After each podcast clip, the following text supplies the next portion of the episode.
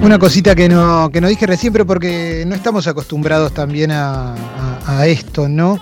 Em, pero si quieren apoyar y están escuchando el programa y les gusta y todavía no son socias o socios y quieren apoyar la existencia de este medio independiente, pueden eh, hacerse socias o socios del club Sexy People. eh, ahí en congo.fm son eh, 150 pesos es la suscripción, de ahí para arriba lo que puedas aportar. O le mandas un mail a guido.congo.fm y te contesta él, eh, te contesta él directamente. Bueno, eh, ya empezaron a llegar un par de consultas a la app. Recordá eso, ¿eh? Columna de libros, podés hacerle consultas de lo que quieras a Nacho Damiano, que ahora lo vamos a saludar. Pero si querés orientarte por algún lugar, te interesa algo en particular, nunca leíste o leíste algo y querés ir por ese lado, podés enviar consultas a la app de Congo. Eh, Nacho Damiano es el conductor de Pila de Libros, el podcast con Julieta Venegas, y está ahora comunicado. Hola Nacho.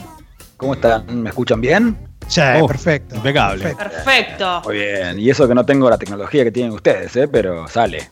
Pero tenés muy buena voz.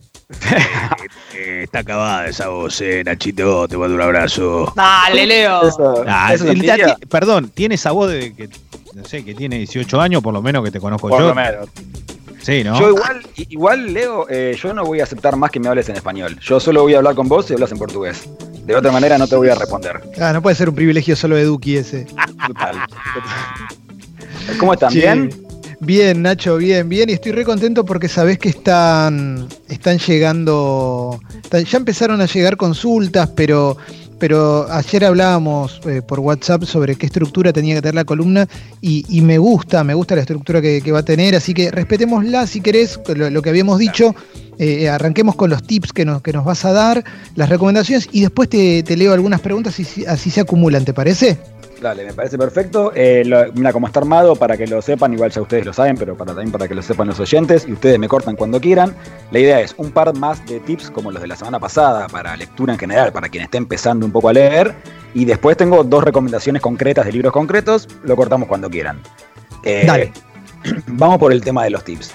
Eh, lo que habíamos hablado la semana pasada, que me parece que quedó muy en claro y mucha gente después se me comunicó conmigo y, y les gustó y demás, que por eso quiero repetirlo un poquito más, para todos aquellos que estén empezando a, no empezando, que quieran leer un poquito, que no están leyendo, quieran meterse en algo, era esto de no tomar la literatura como una obligación, ¿no es cierto? Eso ya lo dijimos, ya quedó claro, ya lo hablamos bastante, pero quiero insistirlo.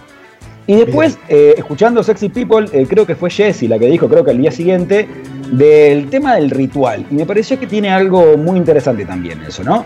O sea, tratar de que cuando vayamos a tener nuestro momento de lectura, sean 10 minutos, 15, 20, lo que sea, armemos un mini ritualcito. Preparemos algo rico para comer, hagámonos un café si nos gusta el café, un mate, eh, si nos gusta tomar otra cosa, un vermouth, si les gusta el vermouth, cerveza, lo que ustedes quieran. Pero que el cerebro asocie el momento de la lectura con un momento placentero, con un momento hedonista. Porque de esto que hablábamos la vez pasada, ¿no? De que mucha gente se lo toma como una obligación más, sobre todo en este momento de pandemia, estamos todos encerrados y plagados de obligaciones. Eh, ¿Por qué no sentimos eso cuando vamos a ver una serie? ¿O por qué no decimos, che, tengo que escuchar música, así que me voy a poner... No, ponemos un disco, lo disfrutamos, o ponemos una serie y la disfrutamos, y, y la serie la acompañamos con uno pochoclo, y el disco lo acompañamos con una cerveza. ¿Por qué el, el libro no es lo mismo? Nacho. como- decime. ¿Te puedo hacer una pregunta con respecto al ritual? Sí. Eh, a, ese, a ese ritual. ¿Hay una posición del cuerpo que, que vos recomiendes para, para la lectura que, que- que- por tu experiencia sea la mejor? Eh, lo que recomiendo, eh, por mi experiencia, es cambiarla. Porque yo lo que tengo es que leo mucho tiempo seguido. Entonces es muy fundamental no estar todo el tiempo en la misma posición.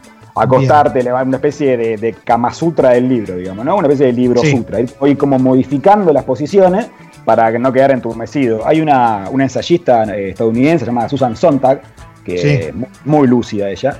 Y viste que hay un montón de decálogos para escribir y demás dando vueltas por internet. Ella tiene uno muy famoso, muy conocido. Y uno de, los- de los- de los consejos que da es: hacer un poco de gimnasia. Yoga, eh, eh, consejos para escritores, ¿no?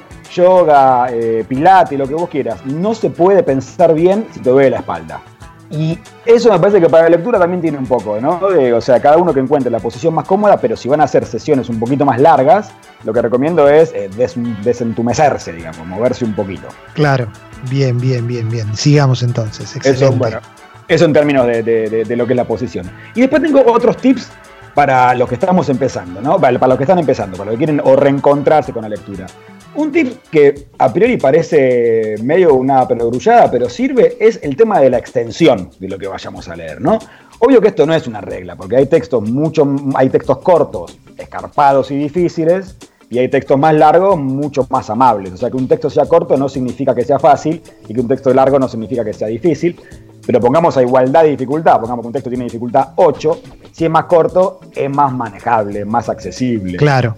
Esto lo comparo con, no sé, alguien que no hace gimnasia hace 5 años y me dice, che, me quiero empezar a mover, así que me anoté en el Ironman. Y no sé, yo no arrancaría por ahí quizás, ¿no? O sea, si hace un montón que no haces nada, primero haz algo tranquilito, después anda avanzando, si le hace un montón que no lees, no te metas en la montaña mágica. Vamos arrancando de a poquito, y Bien. El, te el, texto corto por antonomasia es el cuento, pero después obviamente hay, eh, puede ser mini ensayitos, mini viñetitas. Eh, la, la, novela gráfica también aplica muchísimo, que la novela gráfica es literatura, también eh, obviamente hay calidades mejores y peores, ¿no? pero la, la, las buenas novelas gráficas son buenos libros de literatura. Y hay, y hay novelas que son largas, pero que están divididas en capítulos cortos o en secciones cortas, que también eso permite, es como vos tenés que hacer un viaje de acá a Mendoza, si lo haces sin parar nunca, es una cosa, si parás cada 40 kilómetros a tomarte un cafecito, es otro tipo de experiencia. Claro, bueno, claro, claro. La literatura es para ir disfrutando mirando por la ventana, no hay que llegar a ningún lado. Cuando uno lee un libro no hay que llegar a ningún lado, es, es el disfrute de, de, del paseo lo que importa. Entonces, es, es, ir parando y mirando por la ventanilla y estirando los pies y si encontraste una parrilla que te gusta, pará, bajar la parrilla y quédate un ratito me parece que esa es la forma de, de, en la que yo entiendo, digamos, lo que es la lectura hedonista, cuando es trabajo es otra cosa, obviamente, ¿no? Pero acá estamos hablando de lectura hedonista. Bien, bien. Ar arranquemos ahora con las recomendaciones de libros, Nacho, ¿te parece? Dale. dale. Y justo aparte, eh, con esto que estamos hablando de, de, textos cortos, traje dos libros de textos cortos.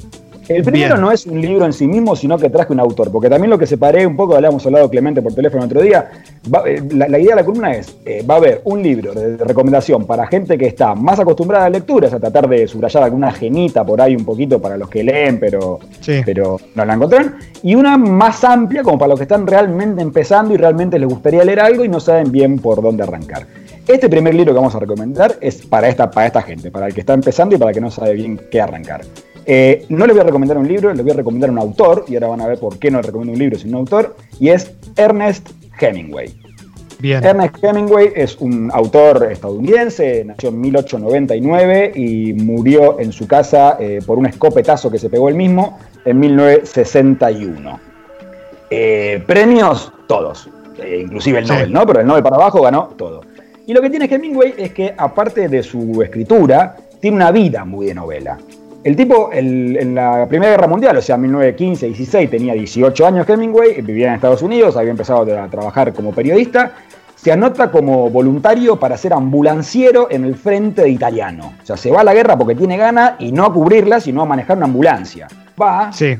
tiene, tiene esa experiencia, espectacular. Le pegan un bombazo terrible a la ambulancia, tiene un accidente bastante grave, lo mandan de vuelta para Estados Unidos porque estaba, estaba por la mitad prácticamente, y de ahí sale Adiós a las armas, que es una novela que publica 15 años después, demás, pero bueno, pero es un poco la experiencia italiana. Bueno, vuelve a Estados Unidos, se queda ahí un tiempito, eh, hace, eh, estudia un poco más, eh, trabaja de periodista y se muda a París con la primera de las cuatro esposas que tiene, eh, al, alrededor del 20 más o menos, integra lo que llama la generación perdida. La generación perdida son eh, escritores norteamericanos que vivieron en Europa, principalmente en París, pero en muchos lugares de Europa, entre el final de la Primera Guerra Mundial y la crisis del 29, que son las famosas películas que todos vimos del Moulin Rouge, de, de los cabarets, de tirar champán por el techo. Es el momento del planeta que habíamos salido de una guerra, había mucha guita dando vuelta.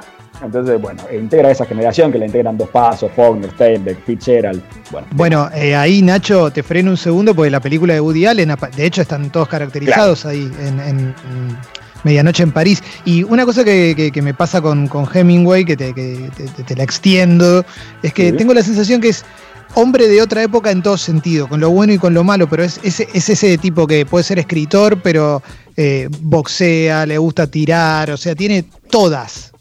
Absolutamente, de hecho la vida de él es una cosa de loco. Para, para, para hacerla más corta, bueno, está ahí en Estados Unidos, está ahí en, en Europa, se, eh, está viviendo en París, va a cubrir para, una, para un diario norteamericano la guerra civil española. O sea, se mete ahí. Mm. Imagínate, el, tipo no se queda tranquilo nunca. De la guerra civil española sale su amor por, por, la corrida de toros, lo que vos decías recién, un hombre de otra época, ¿no? Un tipo que hoy en día no, resistiría la mayoría de, lo políticamente correcto, no te cumple ninguna, Hemingway. Pero, bueno, un, un amante de la corrida de toros, su amor por Pamplona está presente como periodista en el desembarco en Normandía, o sea, el día de, el día que casi define la Segunda Guerra Mundial, cuando Estados Unidos desembarca en Francia para, recuperar Francia, está en la liberación de París, después de ahí se va a hacer safari por África, miles de fotos, matando elefantes, con ese tipo de personas. Tiene dos accidentes de avión en, haciendo safaris, en uno de estos otra vez casi se muere, otra vez Estados Unidos medio por la mitad, pero es un tipo, sí, que no paraba nunca. Después se muda a Florida y después se muda a Cuba, y vuelve a Estados Unidos en el 59 porque Cuba la toma Castro. O sea, eh, eh, está presente en la, gestación de la revolución de Castro cubana. O sea, no se perdía ningún. También era un tipo que tenía un timing para, ver dónde tenía que estar, que era impresionante. Bueno, vuelve a Estados Unidos en el 59, a mediados del 59, y eh, ahí ya empieza un poco su debacle, porque se, supone, se superponen varios temas. Primero, él estaba muy convencido de que lo estaba vigilando el FBI, justamente por esto de haber vivido como 5 o 6 años en Cuba y que lo, consideraban doble agente de la revolución, de la revolución castrista. Eh, después, con el tiempo, en la década del 70 más o menos se desclasificaron algunos documentos y, se confirmó que tenía razón. El FBI lo estaba investigando y lo consideraba un doble agente, cosa que nunca se confirmó, pero digamos, tenía razón. Eh, había unos temas con impotencia, también justamente una personalidad tan viril como estamos viendo recién, de siempre demostrar el boxeo, el físico, nadar, pescar Siempre se dice que del primer accidente de todos, del que sufrió con la ambulancia en Italia, o sea, cuando tenía 20 años, nunca medio quedó bien y siempre tuvo un tema con la, potencia sexual, o sea que... Y después, bueno, estados depresivos muy frecuentes, tuvo terapias de electroshock, cóctel de pastillas, estuvo internado en psiquiátricos varias veces. Y con el tiempo se detectó, medio esto ya con el diario del lunes, que tenía hemocromatosis, que es una incapacidad para metabolizar el hierro, que genera un deterioro físico y, y mental bastante grande. De hecho, su padre y dos de sus hermanos también se suicidaron y también tenían hemotomacrosis y debe tener algo que ver con el tema, así que bueno, era alcohólico, otra cosa nada menor, alcohólico, bastante alcohólico. Eh, así que bueno, el 2 de julio del 61 estaba ya viviendo en Idaho, baja el sótano de su casa, carga la escopeta preferida con la que salía a cazar, se vuelve la cabeza, terminó Hemingway. Esa es la, vida de este tipo que es alucinante. Si les gustan las biografías, busquen una biografía de Hemingway, alguna para recomendar, pero busquen cualquiera porque la vida en sí misma es increíble, hay películas, hay de todo. Y bueno, eso es el autor. Ahora, si quieren, nos metemos en, lo que es la, recomendación concreta de lo que escribe. Claro, vos, por dónde decís que, arranquemos. Yo tengo una cierta idea, pero no sé si vamos a coincidir. A ver, ¿cuál es tu idea? París era una fiesta y el viejo y el mar. sobre todo París era una fiesta, lo que tiene es que es casi una, son textos casi biográficos, son, si, si, les interesó lo que les acabo de contar un poco de la vida de él, pues les va a interesar seguro. Pero yo entraría por cuestiones solamente eh, de genéricas en cuentos. Para él, porque las dos que vos mencionaste son dos novelas, son dos novelas muy buenas, sobre todo El Hijo del Mar, que es el último Hemingway de todos, el más, el más maduro, digamos, es una gran novela. Pero yo entraría por cuentos porque justamente son lo, más eh, accesible, ¿no? Eh, Hemingway eh, había trabajado, como les dije, de periodista durante mucho tiempo de su vida y tiene como un decálogo también de, consejos, como el que habíamos mencionado antes de Sontag, que solamente voy a mencionar dos porque él los cumple a rajatabla. Uno es escribir frases breves, Comenzar siempre con oraciones cortas, usar un lenguaje vigoroso, ser positivo y nunca negativo. Eso casi que autodescribe su poética. Y el otro importante consejo que da es evitar el uso de adjetivos, especialmente los muy extravagantes como espléndido, grande, magnífico o suntuoso. Eso un poco describe lo que es Hemingway. Hemingway escribe con frases cortas, sintaxis muy sencilla, no hay subordinadas, no hay mucha descripción, no hay reflexiones, no hay mucha vuelta, que aparte justamente con las vanguardias de la década del 20, que pensemos que ahí están escribiendo Joyce, está escribiendo Proust, o sea, Hemingway es como que lo opuesto a lo que se está haciendo a nivel vanguardia, y él se mete como en esta, en, esta poética. Los, cuentos de Hemingway son diálogo, acción, silencio. Acción, silencio, diálogo, diálogo, silencio, acción. Listo, así funciona. Perfecto. Arrancamos con cuentos de Hemingway entonces los, cuentos, eh, los libros de cuentos más. Eh, perdón, eh, yo no conozco mucho la, forma en la que se manejan. Alessi está levantando la mano. Le, le, adelante. sí, Jessy también había levantado la mano. Bueno, a ver, para. Eh, cuando quieran. Perdón que soy yo el que no está muy, muy ducho con la, con la metodología. Sí, sí, sí, bueno. Nacho, es que estoy maravillado escuchándote y me gustaría que hables un toque de cómo describe a los personajes Hemingway, que me parece una maravilla. La descripción de los personajes de Hemingway es no describirlos. Y esa es la maravilla. Hemingway describe con acciones. Hay un cuento concreto, ahora después vamos a hablar de los cuentos que voy a recomendar, ¿no? Pero hay uno concreto que se llama Colinas como elefantes blancos. De hecho, búsquenlo, está en internet y demás. Ese cuento habla de una pareja que está, eh, la mujer está embarazada, están discutiendo si abortar o no abortar el embarazo. La mujer medio que quiere, pero no se sabe. El varón medio que la empuja, pero diciéndole, che, vos haces lo que vos quieras, pero, pero, pero dale, pero me encantaría. Y en todo el cuento no se dice la palabra aborto, no se dice la palabra embarazo, no se dice la palabra hijo, no se dice la palabra eh, eh, clínica, no se dice la palabra anticoncepción y no te quedan dudas de que son dos personas que están discutiendo eso. Me parece que eso es como lo que nuclea toda la poética de Hemingway. Hemingway, lo importante de Hemingway no se dice, es lo que no se dice. Bien, bien. Vamos a hacer una cosa por el tiempo que tenemos. Después, eh, a medida que vaya avanzando la columna, la vamos a ir acomodando cada vez mejor, porque además eh, va, a ser otros días, no va a ser los miércoles para, para, tener más tiempo. Pero vamos a hacer lo siguiente: vamos a hacer la pregunta de Jesse. Y te voy a leer, en vez de hacer la segunda recomendación, Nacho, eh, igual si querés recomendar alguna editorial independiente o algo, podés hacerlo, por supuesto, pero eh, en vez de recomendar un segundo libro, te voy a leer un par de preguntas de oyentes que están buenas, que me gustaría que también eh, que puedas contestar, que, lleguemos antes del final del programa, ¿te parece? Me parece, claro. Dale, vamos con la pregunta de Jessy primero. Hola Nacho, ¿cómo va? ¿Todo bien? Bien, ¿vos? Bien, en realidad era más para la parte de los tips y de las recomendaciones. No sé si vos en algún momento vas a hablar de los libros electrónicos, pero se me ocurría pensar con respecto al, a la cantidad de páginas de los libros, que también está buenísimo en el caso de los libros electrónicos, porque viste que te muestra el por ciento. Eh, y, no, y no puedes ver, digamos, la, o sea, sabes la cantidad de páginas, pero no tenés esa ansiedad de, de por, por dónde vas en el grosor del libro. Está buenísimo eso. Vos decís que no sos consciente de lo que te falta. Claro, que por ahí te pasa con el libro de papel, que decís como, uh, me falta un montón, este libro es regordo, no lo voy a poder leer. Y el libro electrónico vas viendo el por ciento, pero no es lo mismo, no le das mucha bola a eso. Puede ser totalmente también, eh, acá es una cuestión ya si querés de personalidades, de vaso medio lleno, vaso medio vacío. En el libro físico también ves lo que ya recorriste. Ves lo que te falta, pero ves lo que recorriste.